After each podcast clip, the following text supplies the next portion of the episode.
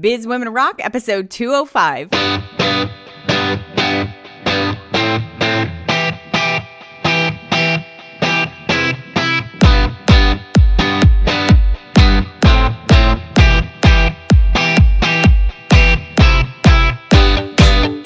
What's going on? Welcome to the Biz Women Rock podcast. I'm your host, Katie Krimitsos. This podcast was created so that you would have direct access to the true stories of what it's like being a businesswoman, the real, true journey of very savvy, very smart businesswomen. If you love these stories, then make sure you go to bizwomenrock.com and opt in so that you can get updated on all the latest podcast interviews, as well as how you can become a more active part of the whole Biz Women Rock community, which kind of rocks. So go to bizwomenrock.com. Diane Helbig is my guest today. She created a company called Seize This Day. She is a coach, she's a consultant, she's a writer, she is a speaker, she's a trainer. Uh, she's somebody who I would consider has like all of the necessary elements of what you need to have a successful coaching business. And in this interview, she is super open about all of the different elements of her business, why she created programs, uh, the impact that writing her book has had on her business.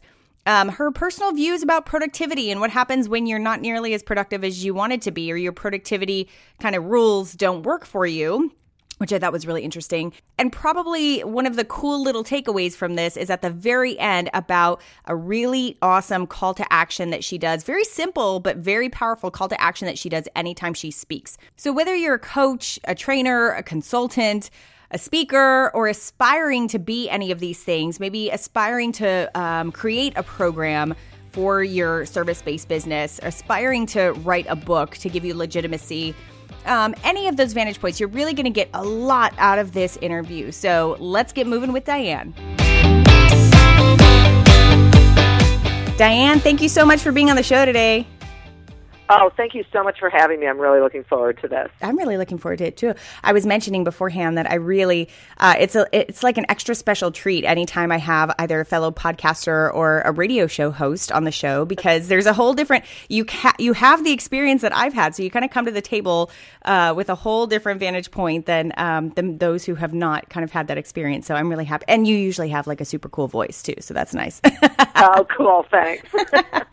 um, so, uh, so as part of this whole podcast platform, one of the things that I really always love starting out with is how you got, how you kind of fell upon your entrepreneurial journey in the first place. So, um, were you always an entrepreneur, or how did you stumble onto this thing called, you know, owning your own company? So, I think I always had an entrepreneurial bug uh, from from the time I was little and and as I was growing up, starting different sorts of you know, little kid businesses, kinds of things, um, babysitting business and lemonade stand and and that kind of thing. Um, and but then when I grew up, I actually went to work for other people and tried to start a couple of things. But in late 2005, I had that seizure that that people have, where I just said, "That's it, I'm done." I got to do my own thing. I want to be the victim of my own decisions. Um, I've never off. heard that term. it's good, isn't it? Yeah. Not mine, but I like it, so uh, I use it. So you just you were like, okay, I just I got to do my own thing. Was it scary for you to have that thought? Because like, um, you know, having that thought while you're in the safety net of corporate is a very different than actually taking the steps to live that out. So were you scared by it, or were did, did you have no fear and you're like, I'm just doing it? So it was a really weird time for me. My father had passed away really suddenly, and I think I was in this really strange place. So when I made the decision, it was so clear to me that this is what I should be doing that I really wasn't scared. And and it could be that I just wasn't thinking about it. And, and my husband was scared. Right. In, in all honesty, he he he was a little nervous about it.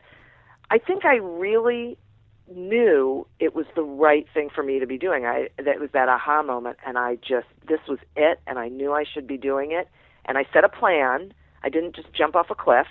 I set a plan and and a path, and so no, not not so scared. Very cool. Now, you have a pretty unique way that you ended up kind of easing into the entrepreneurial space. Can you talk a little bit about kind of the the job that you had at the time and how you made the transition out. Sure, I, I would love to because you're right. I do think it's somewhat unique. So at the time, I was in sales and I was selling um, toner cartridges for laser printers and, and equipment as well, but it was a residual sort of sale. So once I got a client, every month I got commission if they purchased. So I decided that I wanted to become an independent contractor for that company where they wouldn't be paying me a salary anymore, but I could still be earning that commission and still dealing with those clients while I was building my coaching practice because I, I really couldn't go from you know a hard stop. I, I couldn't really do it. So I developed a whole plan and a contract, and I there were also things going on in the company that I didn't really think were serving me well. So that also helped me make all of my decisions. So I went to my boss, who was the owner of the company, and said, I'd like to change our relationship. This is what I'd like to do. And we negotiated over a couple of days wow. on that. Yeah. And, and when he said, This isn't going to work for me, I said, okay, then I'm giving you my two week notice. Wow. So you had to be prepared to walk away. I was totally detached and totally prepared to walk away. And he said, okay, wait a second, let's talk about this. And so it worked. But I think that's part of it that you have to be able to say, I am prepared. In any decision you make, right, you have to be able to say, I'm okay if we're not going to do this because it gives you that leverage. It gives you that power. Right. No, I agree with you. So how how long did you have that independent contracting job with them? I had it for about a year and a half and I and what happened was I gradually let go of clients and got myself to a point where I, I wasn't serving those clients for that company because I was doing my own thing. And so I went to him and I said, you know what, you, you need to get someone to take care of these clients because mm. it's not happening here. And so, did. So let's talk about. You said, okay, I wanted to build my coaching practice. I have a foundational question that um, there are a lot of consultants and or coaches that I've spoken to, and um, those two terms seem to blend very easily for me, and um, I have a hard time distinguishing them. So you consider, I, I, have seen in sort of some of your stuff that you have coach and you have consultant, you use all that stuff. How over these years of you know your knowledge of being in the space, what do you see as the difference between a coach and a consultant? Boy, that's a really good question. For me, the difference is a coach pulls a client toward where they need to be, and a consultant goes in and says, This is why these things aren't working. So the client always knows things aren't where they, they should be. And but a consultant goes in and looks at everything and says, Okay, this is what I see. This, this is what isn't working, and this is what I think you need to do to overcome that. So, so the difference is on the one hand, you're you're you still know what it is, but you're guiding, you're sort of pulling the client, asking a whole lot of questions, so they come to that place of, oh, I see what isn't working, why it's not working. And with consulting, it's more you cut to the chase. You say, this is this is where you are. Got it. Well, and it sounds like as a coach, you're. Um, you know, clients might be a lot more. Uh, you get you give give a lot more hand holding. Like you're kind of giving them more structure to pull them along. Is what you sound like versus like a consultant that just says, "Here's here's the gaps, go." yeah, right, exactly. And I don't really. So I like consulting with the problem solving attached to it. I don't like yeah. just leaving somebody with the solution and saying, "Okay, do whatever you're going to do with it." Right. Most people won't do it because right. they they don't really know how. If they knew how, they would have done it already. So, how, when you were first beginning, um, with zero experience in this, like what what were you doing to go and attract clients? How are you how are you actually, you know, going and making sure that you were starting to build your pipeline of potential customers? So I did a couple of things, um, and and that is a great question because I think this is one of the things people struggle with a lot, and I think having a sales background was helpful for me. Um, I had taken a coach training class where they described the different ways that you could market, and I picked a couple that made sense to me. And one of them was networking because I was in, I was networking anyway. So I made sure that all the people who already knew me knew what I was doing now, and it made sense to them because they they already knew me. They already knew how I thought and and how my brain worked, and I explained why I was doing it, and so they were able to bridge that gap right. or make that transition with me. And the other thing I did was I picked a couple of topics that I had expertise in, and I created speeches and workshops around them. And I just made sure everybody knew I was doing these presentations, and I was looking for places to do them, and I was then I had these workshops I could do. Because the more people you can get in front of, the more they learn who you are and, and whether you're someone they want to be engaging with. That's really smart, actually, because I think um, I there've been so many coaches that I've spoken to on here who immediately went into speaking. That's how they get their message out there, but that mid step of hey i created this type of talk that i could give so that i so people knew when to call upon me or they could have something very like practical to say, yeah. hey, we need somebody to talk about X. Oh, hey, Diane talks about that. You should bring her in. So be, being able to create that is a really powerful thing. It, it's something tangible that people can really grasp onto. Exactly, and I and I like tangible. If it's too fuzzy, if you know, if, if I was too fuzzy about it, and wanted to do everything for everybody, no one ever would have landed right on, on who I was now. So, how did you find kind of what your specialty was, um, especially in the very beginning? I definitely want to you know go into the evolution of what's happened since, but especially in the very beginning, how did you?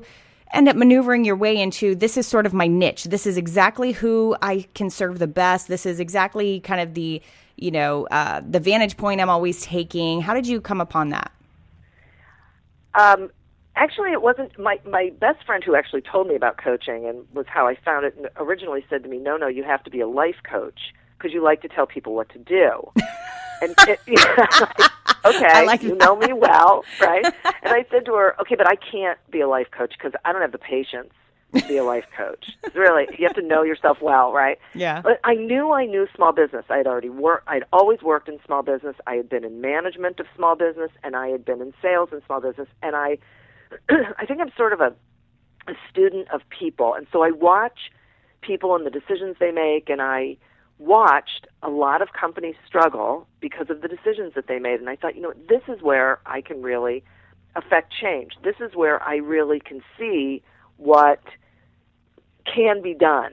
So I, I think I, I took all of my business experience and all of my not necessarily life experience, but the different companies that I had either worked in or been associated with and thought if I could help even one small business make different decisions, this is what I'm going to do. And one of those areas was sales because you know you watch so many people start businesses and don't know anything about sales yeah. and totally struggle and it it frustrated me watching them. So, well, I, and I knew sales.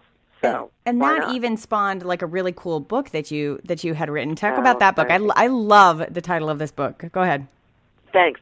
Yes, yeah, so I wrote Lemonade Stand Selling, and you're right. It absolutely spawned it. I thought, okay, I can only reach so many people, you know, one on one or speaking. I got to share this information because it really does frustrate me that small businesses struggle with sales because they don't need to, and I believe it's because they have this preconceived idea of what sales is all about. So um, I was doing a lot of writing anyway, a lot of articles and putting them out online and I thought I just I have to put it all in one place. Right. And if I can explain it and they can see it, they'll get it and then they'll try it. And so I I was fortunate to get a publisher and wrote Lemonade Stand Selling and uh, published it in 2009. That's awesome. Now you've written a couple of books. So what um, what ha- what has the books actually done for your business? Like, has it, you yeah. know, a lot of people say like, oh, it's just giving me legitimacy. A lot of people are like, no, I sell that book and I sell it into corporations. And some people say, no, it actually is is a great lead generator for me. So where does it stand for you? For me, it really it it stands in the legitimacy space completely. Um, it's interesting because once you, I was an expert before but I wasn't considered an expert until I wrote the book. Mm. And it gives you that, well, she's an author, she's put it in, in print, and, and there it is. Um, and it's also given me a lot of opportunities to speak, which is a, one of my best marketing tools. How, uh, how, as, as far as like divvying up your time, how much time do you spend, you know, going around and speaking versus actually doing your, your coaching? Ooh, that's a good question. Um, I probably spend probably anywhere from an hour to three hours a week speaking. Okay. And uh, probably about an hour a week writing, and then the bulk of my time is spent on client work. Gotcha. How do you um, how do you organize yourself? Like what what what kind of strategies do you have, if any, um, to keep yourself like you know all the priorities are kind of getting done. You're staying, uh, you know, really productive. How do you structure your day, your week, your month, all that? So that's such a great question, and I think everybody struggles with this thing. So what I realized was that I had to calendarize everything, and I had to be really specific about what was on the calendar. Right.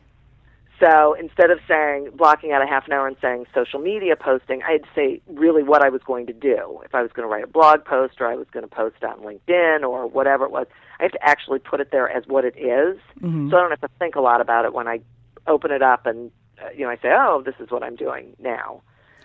So um, the first thing that I do is I, I put down on my calendar like all of my obligations, the things that are already set, the speaking engagements. I run a couple networking groups, so those are there, they're constant.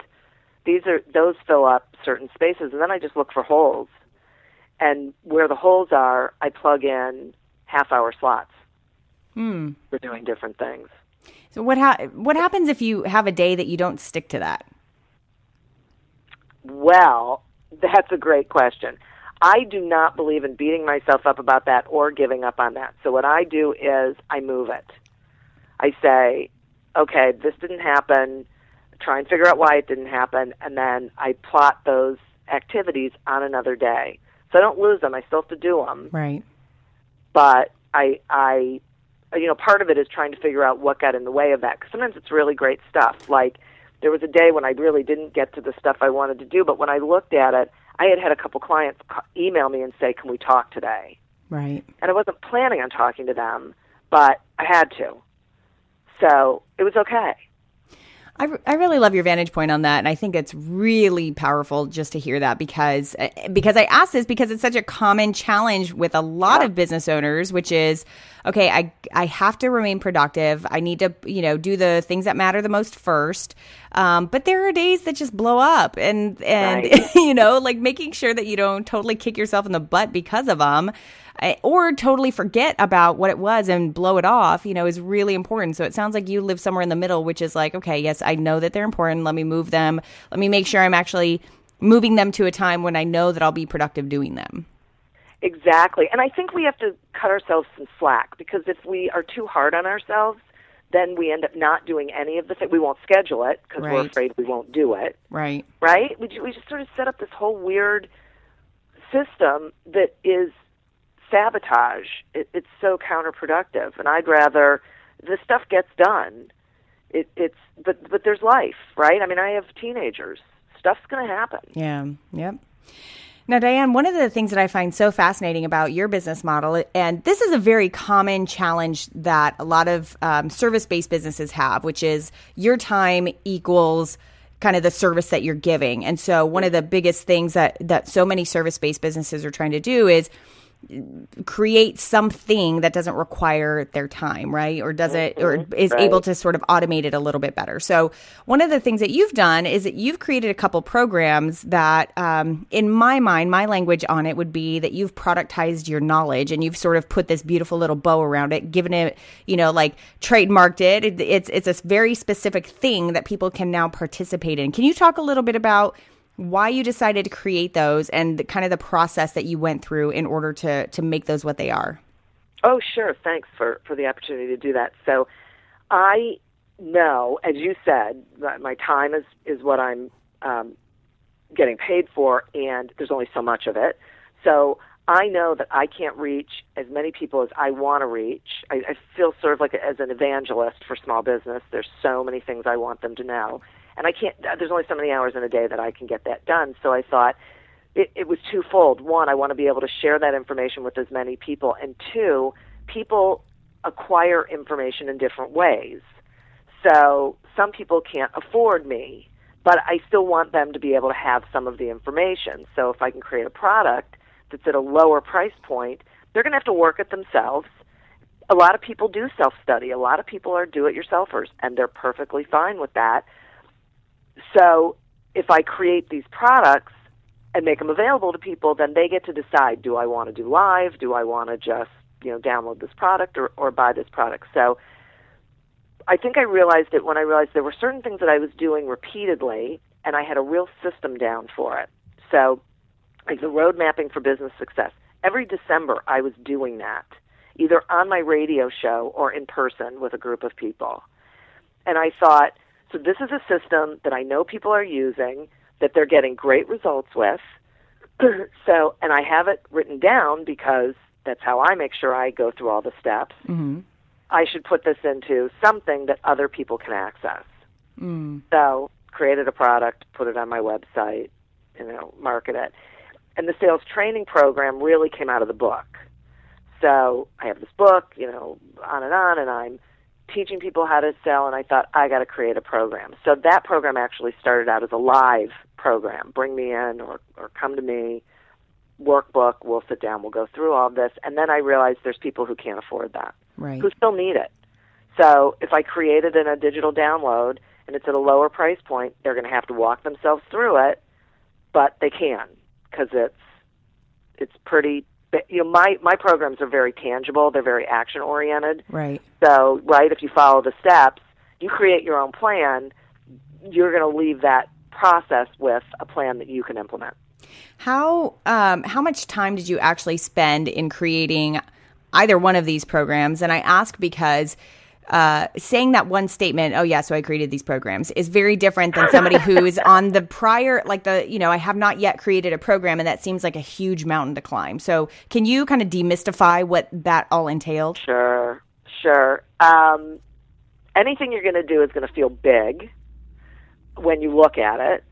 And uh, so, as far as total time, you know, it was probably, uh, if I did it in hours, each of those pro- programs probably took me a good 40 hours each to actually create, and not all in one sitting. Right. The thing I think I would share with people is you've already got most of it. If you're if you're working with clients or you're doing stuff, you already have it. It's committing it to paper and to a structure and to something that is visually appealing or has a flow to it that that people are going to be able to follow. And so for me it was fine tuning that, going through it. I'm in the process of creating another one actually right now and I just gave it to one of my clients and said, "Would you go through this and tell me what works and what doesn't?" Oh, that's a great idea. Yeah, and so she she did. She sat down. She went, "Okay, I would do this. I would do that," and, she, and I got it exactly what she was saying. And I'm going to show it to somebody else and see what their input is. So, um, the formatting probably takes the longest time for me. Actually, Right. putting it all together in something that for me looks good and flows. Um, once you have all of these products out, what has been kind of your process thus far on marketing it and, you know, kind of making sure it's available, making sure that people know that it's there and bringing more traffic to it? I mean, uh, do you spend a lot of time doing that or do you, are they sort of housed as like kind of a secondary option if somebody can't work with you directly? Yeah, I think they're housed as a secondary option. I do use social media marketing a lot, and I just purchased Leadpages Oh, I love that program. don't you? Yes. because it's, it's so plug and play. Yeah. I, I mean, what a great. So, and as a matter of fact, the landing page for my new book is actually my first one, my first lead page. Nice. Way to go. Yeah. so, so I'm gonna do the other one. I think I'm gonna take the other ones and turn them into lead pages. Um, so, so we'll see how that goes. So I would highly recommend that to people. Um, but so I use social media uh, as a draw, you know, tweeting and posting things on Facebook and doing sort of a drip method kind of thing. But for the most part, it's uh, really driving people to the website so they go travel around and look and see what's there. Got it. Now, one of the things that fascinates me about you in particular, and this is true of a lot of coaches, I think, is that you're out there meeting people a lot. So you're out networking, you run your own, you know, you you run your own group, you're out there speaking, you're you have a radio show. So you do a really good job of getting you making sure you have exposure. But the main question is for me is how are you capturing that exposure? Like do you what system do you have to make sure you're keeping in touch with everyone that you meet? What kind of like um I, I hate calling it a funnel, but like that's sort of what it is. Like how are you funneling people into kind of your uh, your list or your community of people who are part who are sort of now Yeah. part of knowing who you are? Yeah, that's a great question. So I use uh, an e-newsletter. I, you know, I use Constant Contact because Mm-hmm. I can do events there, and I can do an e-newsletter. And every time I speak, I put down at every seat a, a form that I created that offers people the opportunity to sign up for my newsletter, to get a complimentary 30-minute phone consultation, or to have me speak at another organization that they're involved with. I like that. Great call to action. It's great, and and so you only get the people who are interested, which is great. You they check off the things that they're interested in. They put their name, their email address, and their phone, and then it's up to me to follow up with them. So I add them to the newsletter list, and then I have I use VCita to schedule those thirty minute phone consultations. What is So- it? What is the name of it again? VCita, it's V C I T A. Oh, It's a great program. nice. I'll put. I'll make sure to put that link in the show notes. Yeah, that's great because um, so what I do is I just send people, I email them the link. I say, you know, thanks for attending. You expressed an interest. Please go to this link and schedule. And so I blocked out time on my calendar that people can schedule those times. So I know they're always there. And the cool thing is if people don't schedule, then I know I've got time to work on stuff. So people schedule those 30 minute phone consultations. So, so that's one of the ways. And then with my newsletter, I do a regular write an article, put it out in a newsletter, but I also send a notification the morning of the radio show reminding people of the show. And then at the end of the month, I send an email out called Where's Diane that lists all of the activities that I'm going to be participating in the following month. Great idea. So if people want to come and check you out and come see you, they can. Exactly, because people would say to me, "So where are you going to be speaking next?" I'm like, "I have no idea." You know, I'm like here that. today. I don't know what I'm doing tomorrow. So I created that, and it's great because it's got links and people can register for stuff and they can see where I am, and it also shows people that I'm out and I'm doing stuff. Right. You know, it, it has such a, it's got a lot of benefit to it. Right. Diane, what um after all of these years, what what has been like a one of the toughest moments that you've had in this evolution? Wow. Um, so a couple years ago, I partnered with someone on a project, on a business project that I didn't take the time to really build the relationship with him and really know who he was before I did it. And it didn't work. Um, and it didn't work badly uh, for a lot of reasons. One, because the whole uh, venture didn't work. But another reason was because it took me so away from my regular business Mm. that I really had to totally regrip. It was making me really cr- like I had to sit down with my husband and say, I think I need to leave that relationship. Wow. And the minute I did, things exploded for me. you know, it was so the wrong relationship for me to be in that when I got out of it, the world opened up. yeah. Wow. So it was tough. It was it was a bad and it was a couple of years and it was a bad couple of years. Wow. Yeah, and that's really tough to get over. But being able to sort of stay true to, okay, this just doesn't feel good. I know I need to kind of walk away from it is a really courageous move to be able to make. Yeah, and and it, and it took me longer than it should have. I'm in all honesty, I knew I should have done it well before that. But we were out in the community. This is one of these things about being out in the community. I had my name on it, I had my face on it, people were relying on it, and it just was wrong. Yeah. So I had to one day just stand up and say, I I, got to end this. Mm. So- Diane, what do you see as your big vision of like where you're going? Um, you know, you've been in business since 2006. You've definitely had many sort of metamorphoses of how your business is going, what's important to you, what specific you know areas of interest you're really focusing on. What's what's ahead for you, and what's the big vision? I am so glad you asked me that question. I, I really, I really am. I so appreciate it because I did, next year is my tenth year, and so I decided that I am at a place where I'm going to create a membership site that is um, going to be called the Small Business Growth Squad, Love it. where clarity and reality meet aspiration. Hmm. Because I have decided that I am at a place where uh, there w- I know I'm a real pragmatist. So I'm so I'm a dreamer, I'm a visionary, and then I'm a real pragmatist when it comes to business. And I know There are things we just plain have to do. And there are reasons that we have to do them. And the results are phenomenal when you actually do them. Right. And I am on a mission to get that out to really, if I could get out to every small business owner, I would do it. And I want them to join this squad where when you come in, you know, we're just going to talk about these are the things we have to do, and we're going to beat it up, and we're going to challenge each other, and ask the tough questions if we need to, and really talk honestly about this is what's going on in my business, and what can I do about it, and get each other's input on it, and work really together to grow all of these businesses. Mm, love that. Really, really Thanks. love that. And you're just a little passionate about it, just a little. I can hear just a little. so last night I was at a book, my book signing with, and my sister's book signing. We were doing it together, and we were talking about this, and someone said, you know, next the world. I'm thinking, darn right.